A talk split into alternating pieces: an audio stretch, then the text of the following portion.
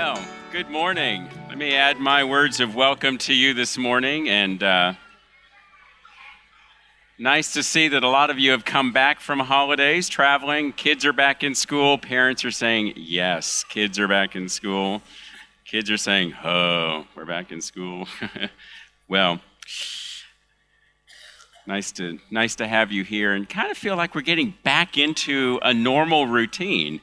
As much as I like holidays, I do like getting back into the normal routine. It's nice, isn't it? So I want to say thanks to Dave for his very thoughtful um, planning of our worship this morning because really it has prepared us uh, with some of those themes, some of those thoughts. Uh, for the table of the Lord that is coming, that idea of freedom in Christ, the idea of being released from slavery, the idea that uh, we no longer live under bondage, but we live in freedom, and, and these kinds of things that uh, we want to think about this morning. Um, this really isn't in my, my sermon prep, um, but I was thinking earlier this morning, and you'll kind of see how this fits hopefully at some point a little bit later on in the message. I was thinking this morning, I was telling my wife, um, as we were driving to churches, I said, Do you remember the story of the, uh, the Chinese farmer? And uh, the Chinese farmer who had a horse. And she said, Yeah, I think I remember this story. Chinese farmer who had a horse, and the horse ran away. And all of his neighbors came to him and said, Oh, that's very, that's terrible. How unlucky that, that you had one horse and your horse has run away. And he said, Well, maybe, maybe not. Let's wait and see. So the next day, the horse came back and brought six more horses with him. And so now the Chinese farmer has seven horses. And all the, the friends come together and say, Oh, that's great. This is wonderful. You had one horse, now you have seven horses, and this is good. And the farmer says, Hmm, let's wait and see. Well, we don't know. This might, uh, maybe it's not so good. So the next day, the farmer's son takes one of the wild horses out and tries to train the horse, tries to break the horse, and he's riding the horse, and the horse throws him off, and the son breaks his leg. And all the neighbors again come together and say, Oh, this is terrible. This is an awful tragedy. And the, far- the farmer says, Well, I don't know. Let's wait and see. So the next day, there's an army officer that comes to his house, and he's, he's taking people into service to serve in the army, and he comes to take the farmer's son away. And he can't because the son has broken his leg. And all the people say, Oh, this is great. Your son can't go in the army. He has to stay here. And his father says, Well, I don't know. Let's wait and see. We don't know, do we? These different circumstances, it looks good, it looks bad. But what's the one constant in the midst of all those circumstances? God. God is the one constant, the one faithful being in the midst of the tragedies, the triumphs, the good, the bad, whatever that is. God is the one faithful part of that story. A couple weeks ago, if you were here, you will remember we looked at the one psalm that was written by Moses and that was Psalm 90. And you'll recall how in that psalm, Moses is reflecting from the end of his life back over his life. And the one thing that he is reflecting on is, is the fact that his safety and his security is in God Himself, that God alone is our dwelling place throughout all the seasons of life. God Himself, through, through the various experiences, the various seasons, everything that has happened, God Himself has been the one and only constant refuge of His people. The psalm, as you will recall, has moments of reality and even moments of, of sobriety as, as Moses' reflections, no doubt, come through the, the filter of some of his more painful experiences of life. the highs, the lows, the good, the bad, the, the, the, the, challenges, whatever it is, Moses is reflecting back and said, What is the one constant in the midst of all of these things? Lord, you have been our dwelling place in every generation. The context of Moses' life and his leadership and his reflections on God as his dwelling place, as, as our dwelling place, come out of some very, very difficult and very painful circumstances in his life. And I am sure that there were times when, when Moses questioned that. Like you and like me, I am convinced that there were times in Moses' life when, when he had to just stop and ask some very, very familiar and very, very difficult questions. Questions like, Where is God in the midst of all of this? Why is he silent? Does God know? Does God care what I am going through right now as, as I am faced with some really difficult decisions, as I am faced with circumstances that I never thought would be part of my life? Does God know? Does God care? And why has he just left me to figure this out by myself? Those are common questions that every pastor, every leader, indeed, I would say every person has faced at some point in their life. And I am convinced that Moses asked these kinds of questions himself. Those questions take me back not to the end of Moses' life, as we, as we saw reflected in Psalm 90, but, but to the beginning of his life. The, the early years of his leadership and those early years come out of some very, very bleak, some very difficult circumstances. We'll be looking at Exodus chapter 2 in just a few moments, but before we look at Exodus 2, we, we need to understand the context of where this comes from, where Moses comes from, why, why is he leading these people out of bondage? What, what is the context of that? And, and to understand the context of Exodus, we need to go back to the end of Genesis. And the story of one of my favorite Old Testament characters, the story of Joseph. Because you can't understand where Moses comes from until you understand the life of Joseph. Through, through a series of, of very treacherous actions, and one of the great dysfunctional families in all of the Old Testament, Joseph's brothers have sold him to a group of traders who in turn have sold him to Potiphar. And I hope that is shocking to you. Brothers selling a brother to a group of traders. Who sells another person? Sadly, it happens today people buying and selling people as though they're just a commodity, just another thing, like you would buy and sell a car. Who treats people that way? Who treats a family member that way? When that's Joseph's experience. Thinking about the Chinese farmer, oh, that's a tragedy. Well, let's wait and see. Eventually, the traders sell him to Potiphar, who is a, a servant of, of the Pharaoh in Egypt, the king of Egypt. And over time, Joseph rises to a position of significant authority, a position of significant power in the, in the service of, of Pharaoh.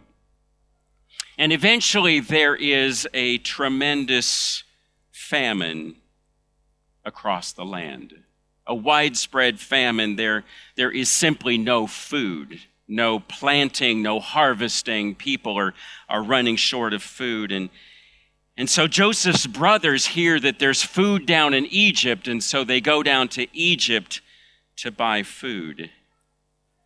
And through a, an, an interesting series of, of events and circumstances, these brothers come and Joseph makes provision for his family.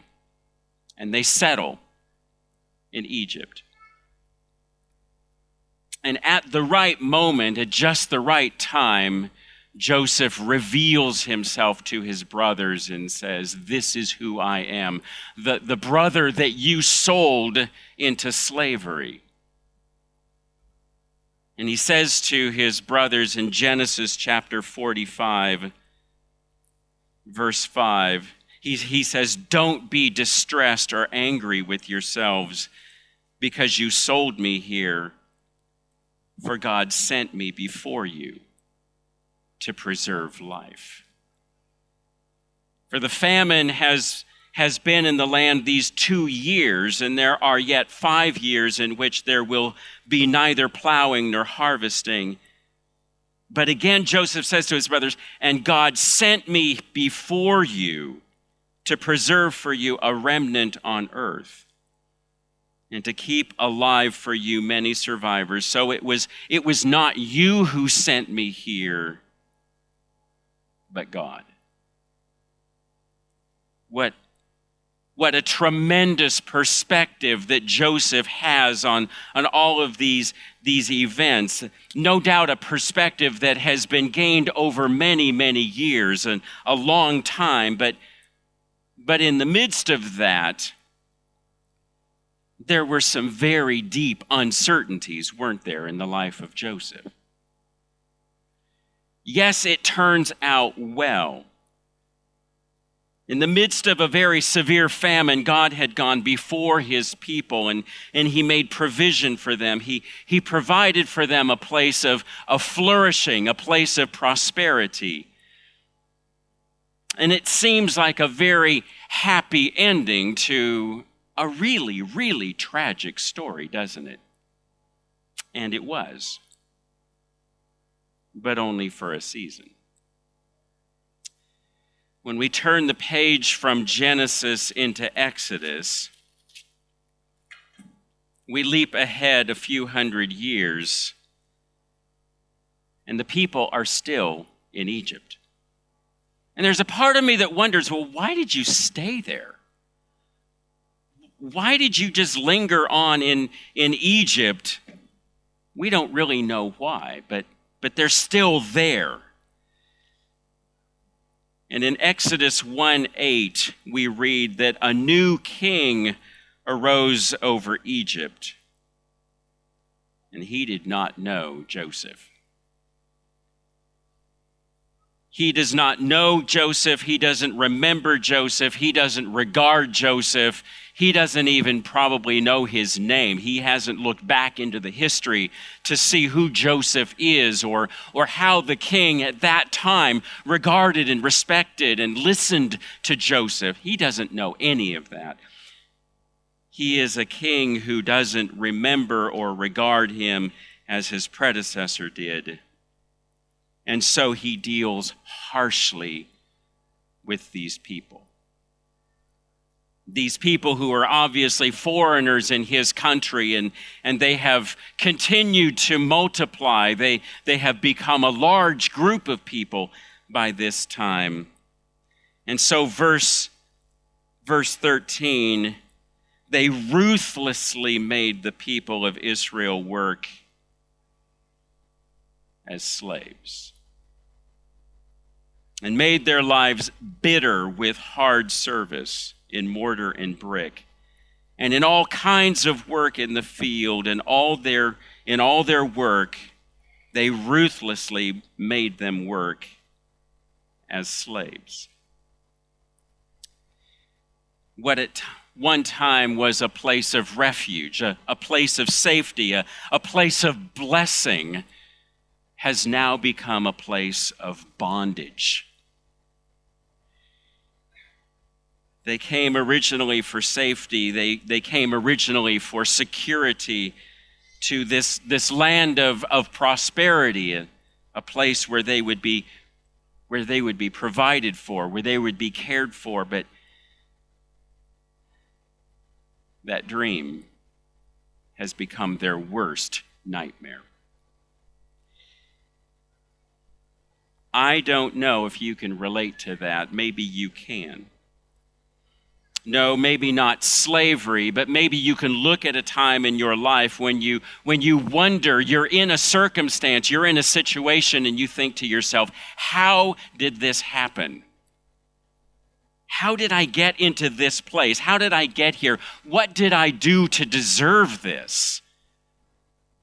How did the circumstances of my life come to the place where this is where I'm sitting right now? How, how did this happen? And I am sure that these, that these Israelites are thinking, this was our place, this was our sanctuary. This was our place of refuge and now we're slaves. We have no freedom. We are in bondage to a ruthless man. How did this happen? I've been in ministry long enough to have experienced a few seasons like that. When I faced undeserved accusations from people I only wanted to help and to serve and to bless and I remember one time in the midst of one of those seasons saying to my wife, Why am I being so abused by a person who I only wanted to bless? How did this happen? My only desire was to bless people. Why am I facing such unfair, unjust, unfounded accusation? How does that happen? A place of blessing had suddenly become a place of oppression. And I confess, in my weaker fleshly moments, my only thoughts were to run away. I just want to give it up. I should have been a plumber and not a pastor.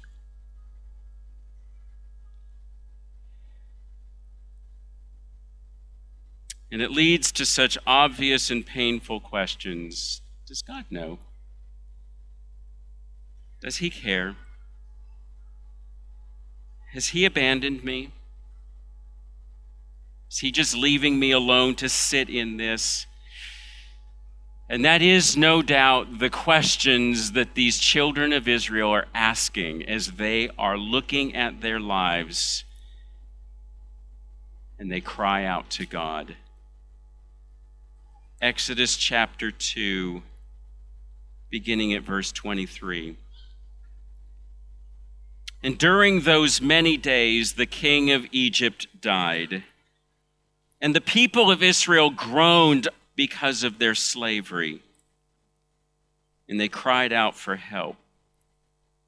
Their cry for rescue from slavery came up to God, and God heard their groaning, and God remembered his covenant with Abraham, with Isaac, and with Jacob.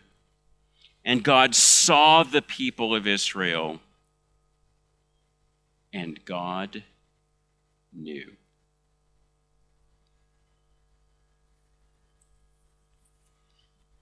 I want to focus our thoughts for a few moments on those two verses, verses 24 and 25. God's response to his people's suffering. No, no doubt their cries and their groans had gone on for a very, very long time. We don't know how long. That's one of the things about Scripture is oftentimes it doesn't tell us how long this is going on. But, but these cries, these groanings, are going on perhaps for many, many years. I remember one of those seasons of my life for four years, four silent years, when I begged God to speak and He didn't. And I wondered, does, does God care? Does God know? And how many mornings did I say to my dear wife, Why do I feel like God has abandoned me? For years, these people cried out to God. And they wondered, Does he care? Is he listening to me? Has he abandoned us? Where, where is he in the midst of our suffering? But look how Moses describes God's response. He heard their groaning, and he remembered his covenant. He saw the people of Israel. I love that, that God hears and He remembers and He sees. And I love that final phrase, and God knew. He knew.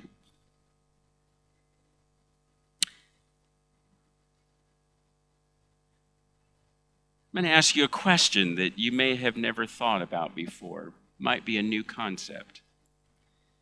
Have you ever considered the thought that God contemplates you. We often talk about our contemplation of God, that we, we contemplate Him. And that's a familiar concept, especially for those of us who teach in the areas of spiritual theology and spiritual formation. But have you ever turned it around? God contemplates you the, the all knowing, all loving, eternal, relational God of the universe takes time to consider, to think about, to ponder you. He is intimately aware of your circumstances, whatever, whatever those circumstances are. He knows your challenges. He knows your sufferings. He knows your joys. He knows your sorrows. He knows your failures. He knows your successes. He knows your questions. He knows your confusions. God sees. God hears.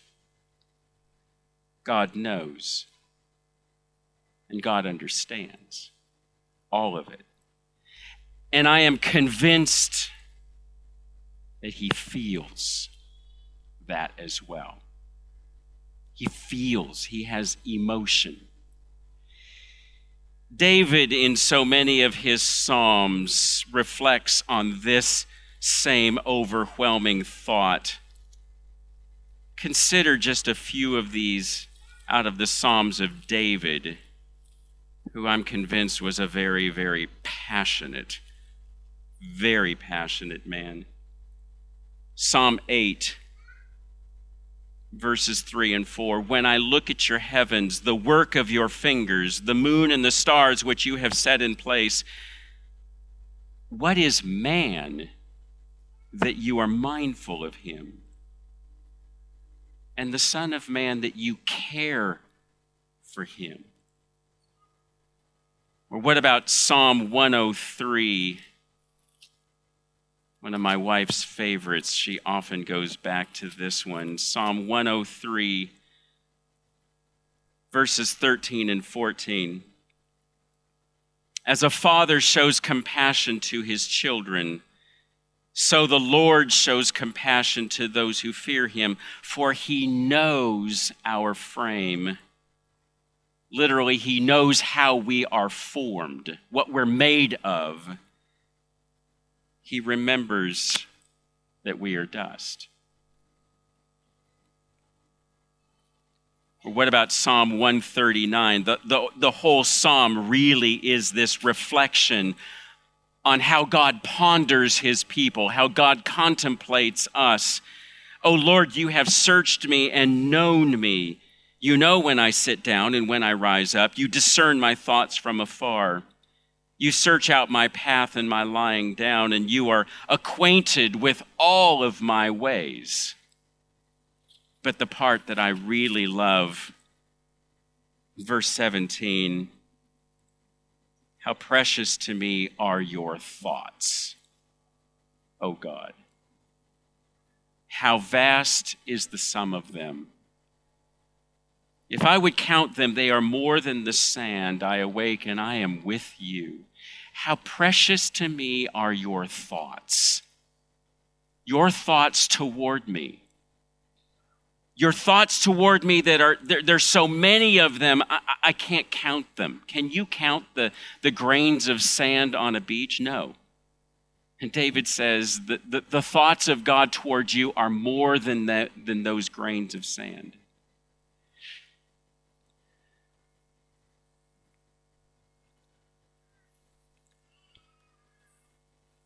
Moses says here in Exodus that God remembers. He remembers his covenant. All these, all these thoughts toward these, these, these, these people, his people, causes him to remember his covenant, his, his relational promise to his people. His and his covenant cannot be broken. And he remembers his promise to these people. I remember one Christmas when we were still living in China. The postman came to our house one Christmas morning. It's not a holiday. Of course, the postman would come to your house on Christmas Day because it's just another day, right? The postman came to our house with a with a, a package slip telling us that we had a package at the International Post Office across the city.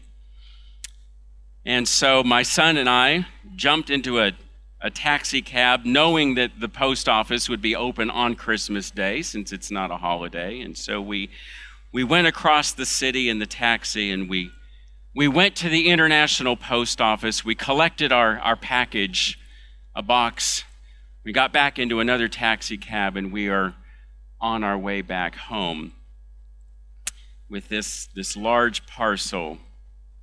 And as we were sitting in that taxi on the way home, my son, who is probably about what, 12 or 13 or something at the time, made an interesting observation. He said, You know, Dad, isn't it a good feeling to be remembered?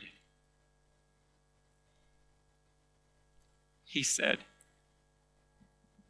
It's not just that people didn't forget us, they remembered us. He said, You know what? Remembering is so much more active than simply not forgetting. To remember is, it, requires some kind of action. It, to remember actually takes initiative and it, it leads to some kind of a response. It's one thing simply not to forget somebody or not to forget something.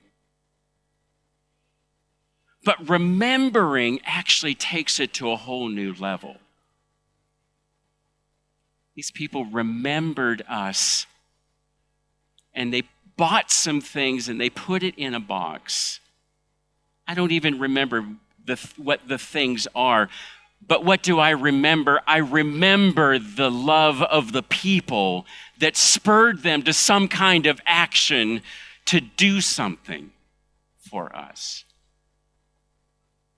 And I've never forgotten a 12 year old boy's response. They didn't just not forget us, they remembered. And they did something about it. They took action as a result. And that's what God does. He remembers his covenant with his people. And God responds knowing the fullness of everything about us. And God answers according to the fullness of who He is. Everything of His grace and His justice, His mercy and His wrath, everything is an expression of the fullness of His love. God contemplates you, and He can only see you through the filter of His love. And to do anything less would deny Himself and compromise His character. God remembers and he acts. And so God meets Moses in a very unusual way. He speaks to Moses in a burning bush. You see, not only does God hear and God see and God remember, he responds. That remembering prompts him to do something about it. Don't just sit back and not forget. No, let's respond and do something. And he says to Moses, chapter 3, verses 7 and 8 The Lord said, I have surely seen the affliction of my people who are in Egypt and I have heard their cry because of their taskmasters. Isn't it interesting? The end of chapter 2 says God knew, but chapter 3, we know what he knows. I know their suffering, and I have come down to deliver them.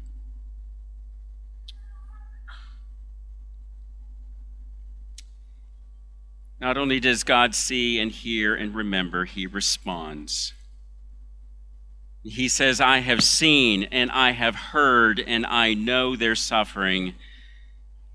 And he says, I have come to deliver. His hearing and his seeing and his remembering leads him to the response of delivering his people through Moses. And I'm sure Moses is sitting there thinking, yeah, pick him, not me. That's part of the conversation that he has with God is am I really the right guy for this? God's plan to rescue his people ultimately led to the Passover. And through the wilderness, and again and again and again, through all those seasons and all those difficulties and all those circumstances, God reminds his people, I am with you.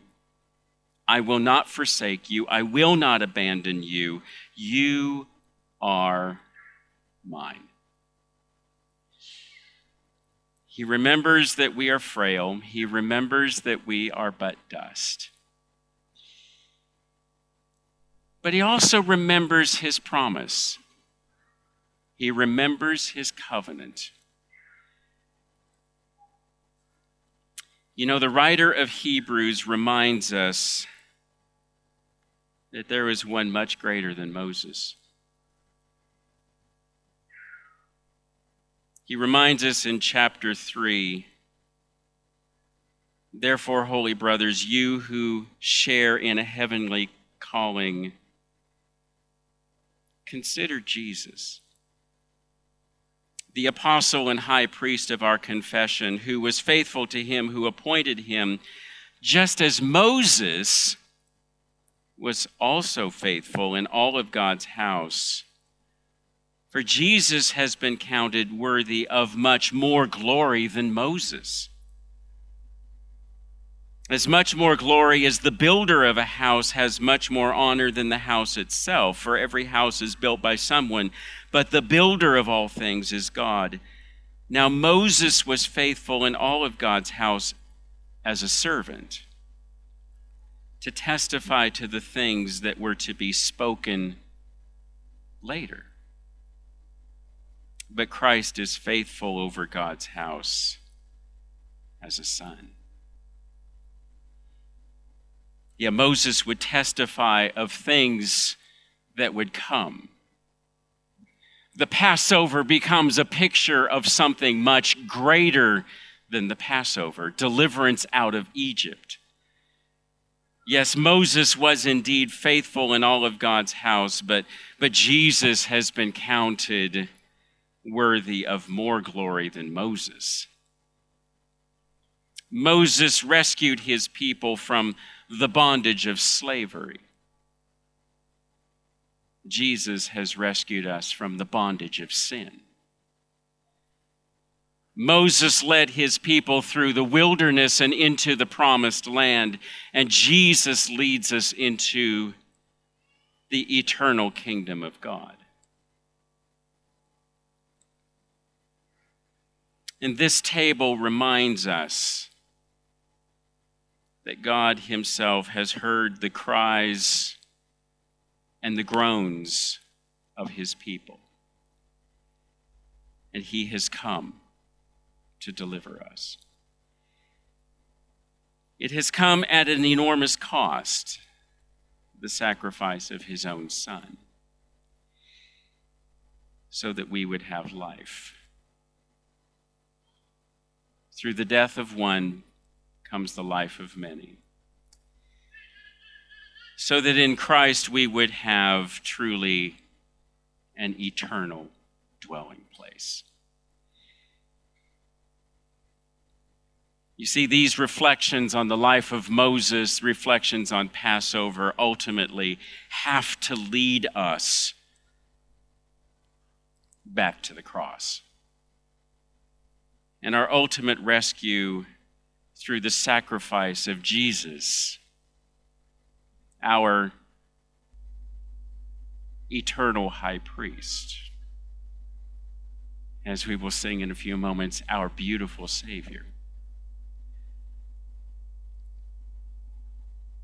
Since then, we have a great high priest who has passed through the heavens, Jesus, the Son of God. Let us hold fast.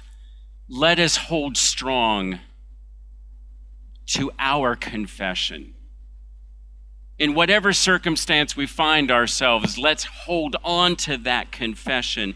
For we do not have a high priest who is unable to sympathize.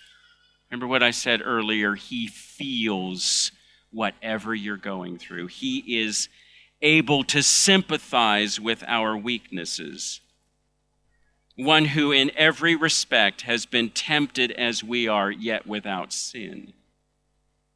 Let us then with confidence draw near to the throne of grace, that we may receive mercy and find grace to help us in our time of need. You see, we have to do this regularly to remind us that there is grace, that there is mercy, that there is life. In those times when, when life is hard, we need to come back to the cross. We need to come back to the table so that we can hold fast to our confidence and our confession and be reminded of what God has done he has heard our groanings. He has heard our prayers. He has released us from our bondage. I would like for us to, to have some time to reflect this morning before we take these elements. Sometimes I think it's good to, to just sit and ponder. God contemplates you let me give you a few moments to reflect and to ponder and to contemplate Him. I don't know where you are at this moment. Perhaps you're in that place of wondering, like the, like the children of Israel, how did I get in this place? How did I get into this circumstance, this whatever it is? Perhaps you are in that place of bondage, so desperately looking for freedom. Maybe you're in a place of suffering, looking for relief. Maybe a, a, season of questioning and wondering and confusion, and you're wondering, where is this going? What, it feels like a wilderness wandering to you. Or maybe this is a season of quiet contentment and delight. It's a season too. The reminder for all of us is that God is with us in it, whatever that season is. God is with you in it. He is your dwelling place. Regardless of the time, regardless of the season, regardless of the circumstances, we dwell in Him. I'm going to ask you to just simply sit and reflect for a few moments on those things. What are your circumstances? And what is God's promise to you? In your own time, come to one of those one of those servers and you'll see these two elements a broken piece of bread and a, a cup of juice reminders of the broken body of jesus a tragedy. The broken body of Christ, broken for you. And the shed blood of Jesus, Jesus who gave up his life so we would have life. And as you take those elements, reflect on the broken body of Christ, the shed blood of Christ,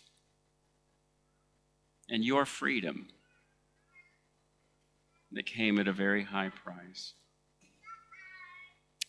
Take those elements back to your seed, and you may eat the bread in your own time, but hold the cup. We will share that together at the end of our time. This is the Lord's Supper for all who put their trust in Christ and Christ alone for salvation. Paul writes, For I received from the Lord what I also delivered to you that the Lord Jesus, on the night when he was betrayed, you ever notice that? The night he was betrayed. He took bread, and when he had given thanks, he broke it and said, This is my body, which is for you. Do this in remembrance of me. And in the same way, he also took the cup after supper, saying, This cup is the new covenant in my blood. Do this as often as you drink it in remembrance of me. For as often as you eat the bread and drink the cup, you proclaim the Lord's death until he comes. Let me pray for us and then come and partake. Father, we thank you for these simple elements that remind us that you have done everything necessary to buy our freedom, to release us from bondage you have heard our cries and our groans, and you have given us life through the death of Jesus. Consecrate these elements, use them for your purpose, and bring life, renewed life to us as we partake. In Jesus' name. Amen.